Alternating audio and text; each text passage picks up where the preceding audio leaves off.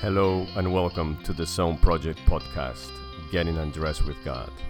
I'm your host, Pablo Giacopelli, and this is episode 4 entitled What is Truth?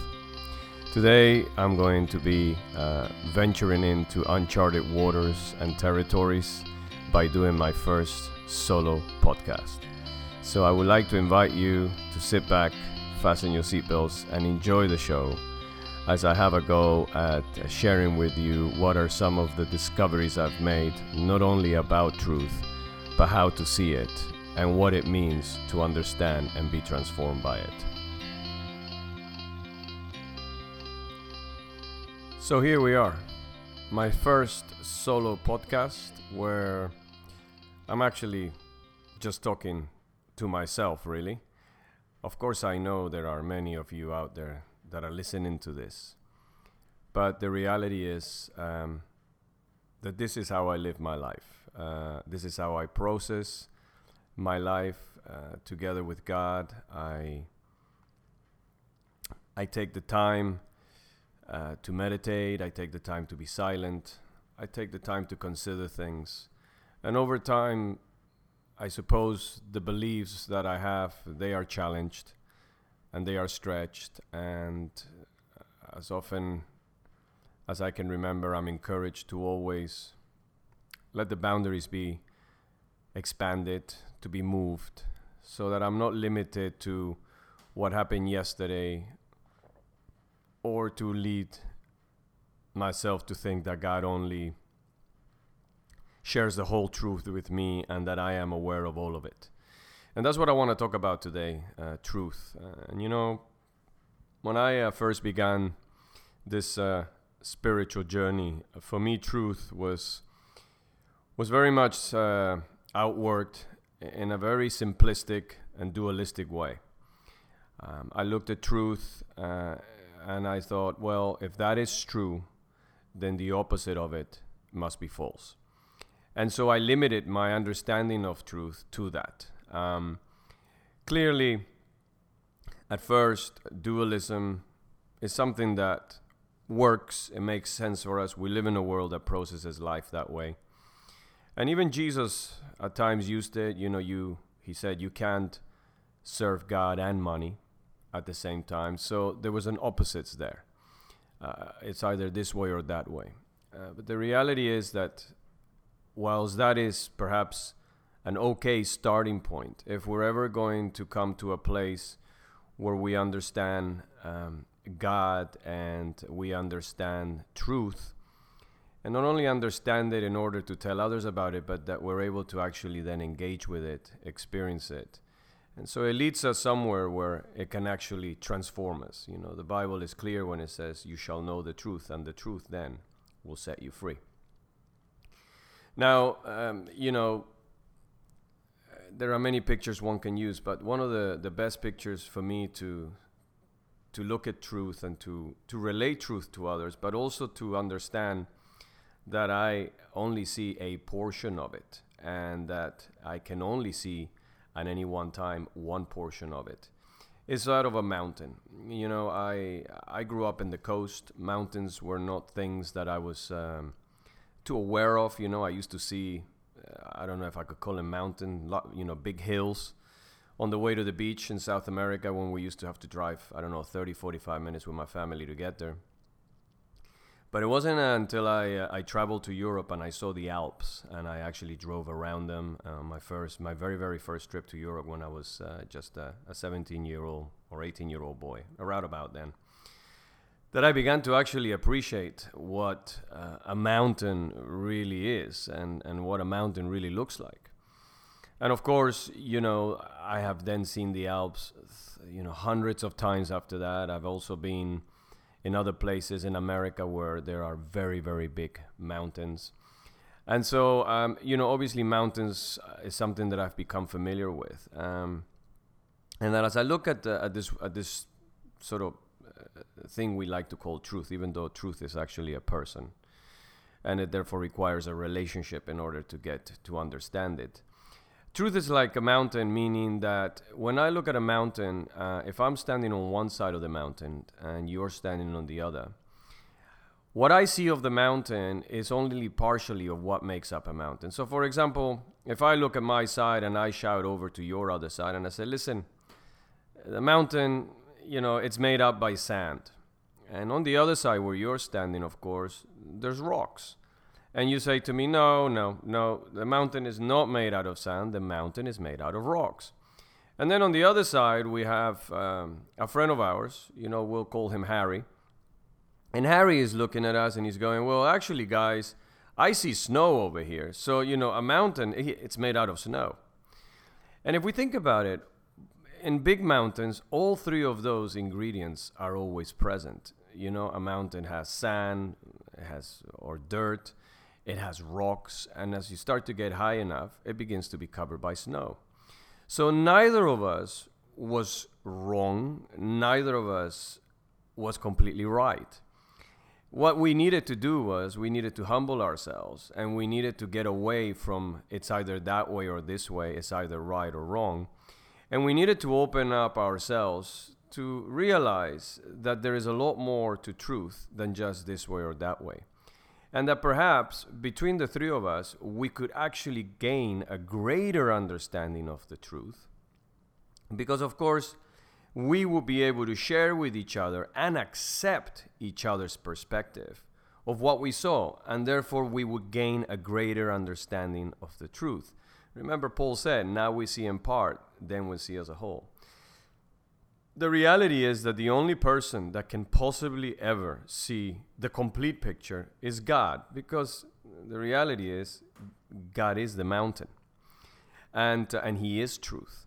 And so when we when we receive a revelation from God, it is important to realize that though that will transform our lives and I don't know about you, but whenever I, I, I, sense something new that I've understood or seen or I've never seen before, or I see something I've seen before in a different way, it's a very special moment. And there is the danger of uh, feeling like I have arrived and that there is nothing else to discover and there is nothing else to see and there is nothing else that could possibly be a complement or add or in any way expand the understanding of what I've just seen.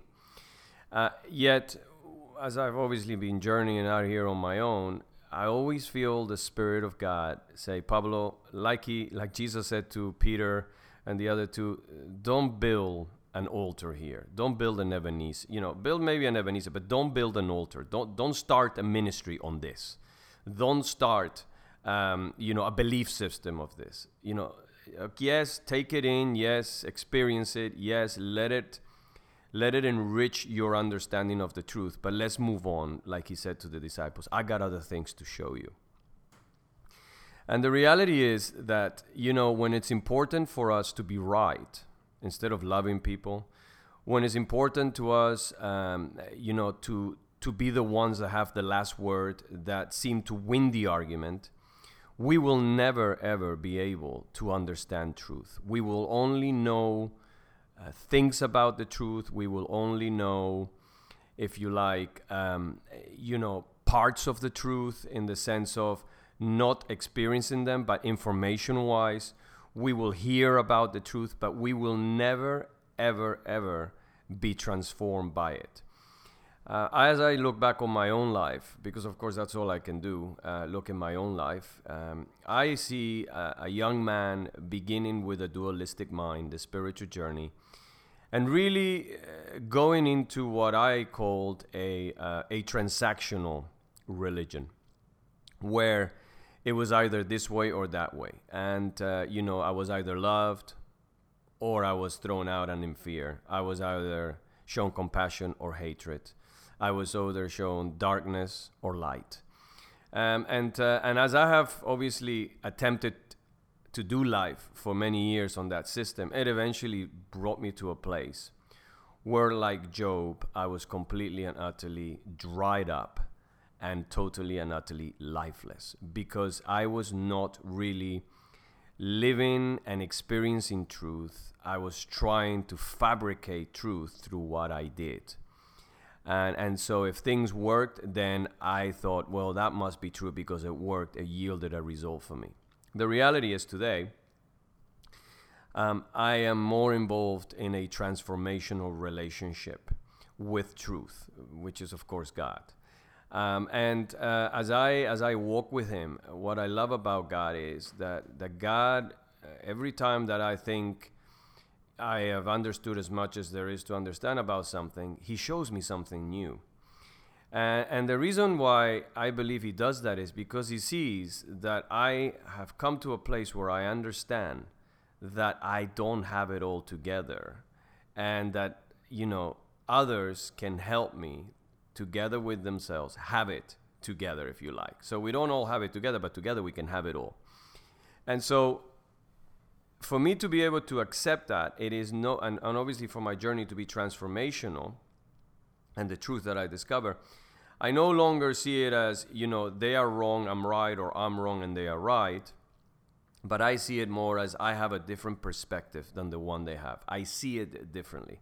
And that's what I, I share with people when I hear something that about a particular thing where I perhaps think in a particular way or or I or I feel something is in a particular way that actually doesn't quite match what they have I don't say to them, well, actually, what you see is wrong. Let me tell you what you know what the truth is or what is right. I says to them, listen, I see it differently. I have a different perspective of that. Let me share that with you. Thank you for sharing yours. Can I share mine? And then we can then grab both of them, put them in the bowl, mix them together like a fruit salad, and let's see what God brings out of our discussions. So I think it's important for us to understand that if we really are discovering truth, it will humble us it won't make us feel proud and arrogant and elitist and like some and like we somehow have something over others. No, it will actually humble us and it will make us far more open and it will help us to understand that our denomination or our chosen path or religion label that we like to wear doesn't own the truth. We cannot copyright the truth. The moment we do that, we limit it, and in time, we kill it, and we end up using it to pervert ourselves and others in order to self serve ourselves and our own motivations and our own aims and the own things that we have. And that's essentially what a cult is. A cult is the distorted truth taken to an extreme where people are basically brought into a place that it doesn't lead anywhere good. So I want to encourage all of us here today, uh, this whole thing to do with truth. You know, as I look around the world, there are so many places in the world, but mm, you know, lately America, it's really been on the map where there is a nation that is incredibly, incredibly divided, and that each side believes they are the owners of the truth. Um, you know, I uh, don't want to start a political argument here because I don't care too much about politics. I didn't see, I don't see Jesus getting involved in them, and neither do I think I need to. But for the sake of my listeners, I just want to throw some things out there now that I'm talking about truth and, and taking sides, and, and I'll let you guys decide what to do with what I have to say and share. You know, I think everybody is entitled to their opinion. Everybody's entitled to what they think and what they see, and of course, sharing that out. But the moment that we we we only see our side and we do not take the time to appreciate and at least have a go at understanding the other side, then we have fallen again into this you know, I am right, you are wrong, and my job is to show you up and make sure that you're ashamed for what you believe and how you believe that needs to be done. Now, I don't know about you, but uh, you know, to me, it's already been quite evident that shame doesn't come from God, and shame is possibly, if not, the most formidable weapon that the enemy has ever used against humanity. So I think the last thing we want to do in our hearts and uh, you know under the the cover of our political view or political correctness or our political way is to spread shame onto others. So i think you know whether you like say for example donald trump or not and whether you appreciate or agree with his policies or not and i say this as a non-american not living in america and to be perfectly honest with you most of his policies whether they go this way or that way, it makes really very little difference to my life. So I can give you an an unbiased opinion about this situation. Um, or as unbiased as I, I think it can be, um, because of course it doesn't make any difference to me. But the reality is, you know, I want to I want to sort of encourage you guys when you look at him and you see him doing something that you don't agree with. You know, try and look at the bigger picture. Don't just look at his action. And, and I, of course, I'm referring to what he's what he what he attempted to do in his view by fulfilling the law to separate families. Clearly, I don't agree with that. I would never agree for a mother and a father to be separated from their child. This is just something that I would never put my name to it. However, I am a Latino myself, and I grew up in my first 13 years in a Latin country, uh, which is much the same like all the other Latin countries in both South and Central America. It is no secret that for decades, and I would even go to the extent of saying centuries, the people that have controlled the wealth of those countries are the very few, and the majority have nothing. Never mind that those countries are extremely rich and they're extremely blessed with resources that, if they were used in an honest, considerate, and loving way, then those countries would not be third world countries to start with. They would be first world countries. And they would definitely not be in poverty. So, the reason that you get children wanting or families wanting to come into America is because in their own country they are basically living in conditions that possibly mirror hell. And they are told, like I was told, if you somehow get to that country up north called America and you manage to get through, then life will fix itself and everything will be okay.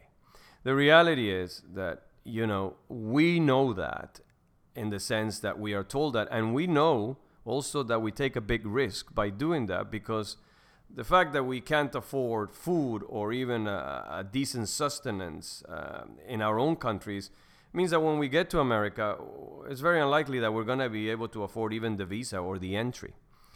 Now, I'm not suggesting that rejecting the people and separating them and doing that is the right thing to do either. You know, uh, the gospel clearly tells us that we are to welcome the poor, that we are to stand with those that don't have a voice, those that have been abused, those that are broken, those that have been mistreated and taken unfair advantage of. However, if we really are interested in the truth and we really are processing from a place of love and impartiality, which is what love has, then if we are indeed processing from that position, we have got to not only address what Mr. Trump is doing, whether we agree with it or not, but we must address the real problem, which is, of course, what is happening in those Latin countries. The governments in those Latin countries, and I don't have any problem calling them out because I've lived in them and under them, they are creating situations through corruption, through the inability eh, to actually get things done uh, through playing political games with each other instead of getting the job done. They are creating environments where people have no option other than to try and escape and go somewhere better. So, just for your consideration, next time that you come up, uh, because it's going to happen again, another situation like the one we've just had with this ridiculous attempt to separate children from their family, try to have the eyes of Christ. Christ always looks at the big picture. He never actually focused just on one particular thing. Even with the Pharisees, when he, when he went for the Pharisees, he went and attacked what they were doing. But at the same time, he still was quite happy to meet them because he understood that the problem they were involved with was a lot greater and it went a lot further and deeper than just them. And that's why he was quite happy to meet some of them, like Nicodemus at night, and talk to them and share the truth with them. He didn't isolate them, he didn't criticize them only, but he also re- they, he remained open to allowing them to also have an opportunity of seeing the truth and obviously changing their ways. And I think, you know, this is something that is very much, uh, uh it needs to be done. Um, in this particular case, but more so in any case when we're trying to understand what the truth is. So I hope that this has helped a little bit. Um, I'm coming on to my 20th minute here. Um, And because this is my first solo podcast, um, I don't want to just ramble on to reach the standard 30 minutes because you know that nothing about me is really standard.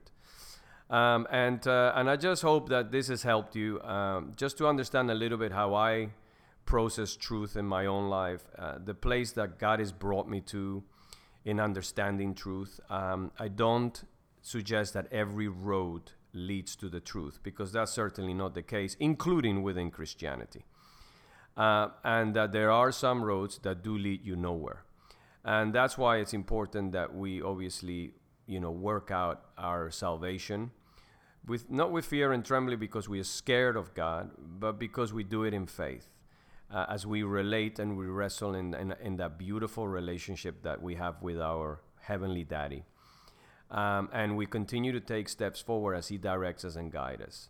Uh, important not to close anybody because of the wrong label that they're wearing, or they are from the wrong political side, or they are from the wrong religion, but to be open and listen to people. Because if God could speak truth out of a donkey's mouth, who doesn't even know what dualism is, then it is obvious that he can do that through anyone, no matter what label they are wearing. So remember, truth is something that you hear, you see, you feel, you sense, that strikes a chord in your heart.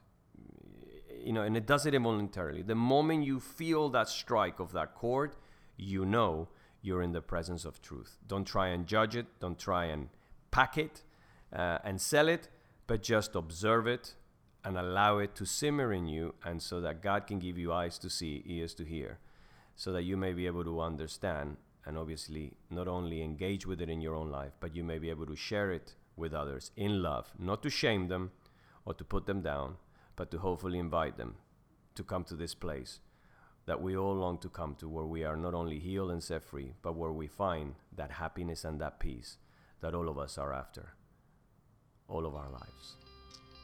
Thank you for listening.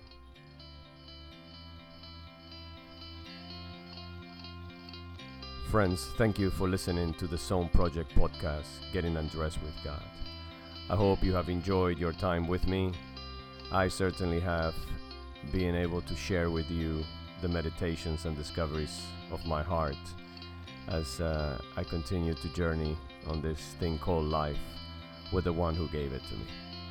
For more information about what I do uh, at the Zone Project, check out our website at www.thezoneproject.com.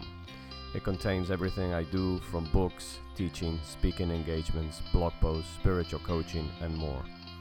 And if you have time, why not consider joining my online community at www.patreon.com forward slash P A B L O Giacopelli T Z P.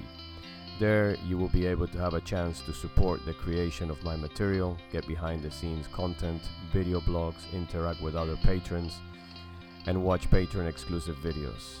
Until next time, thank you and shalom.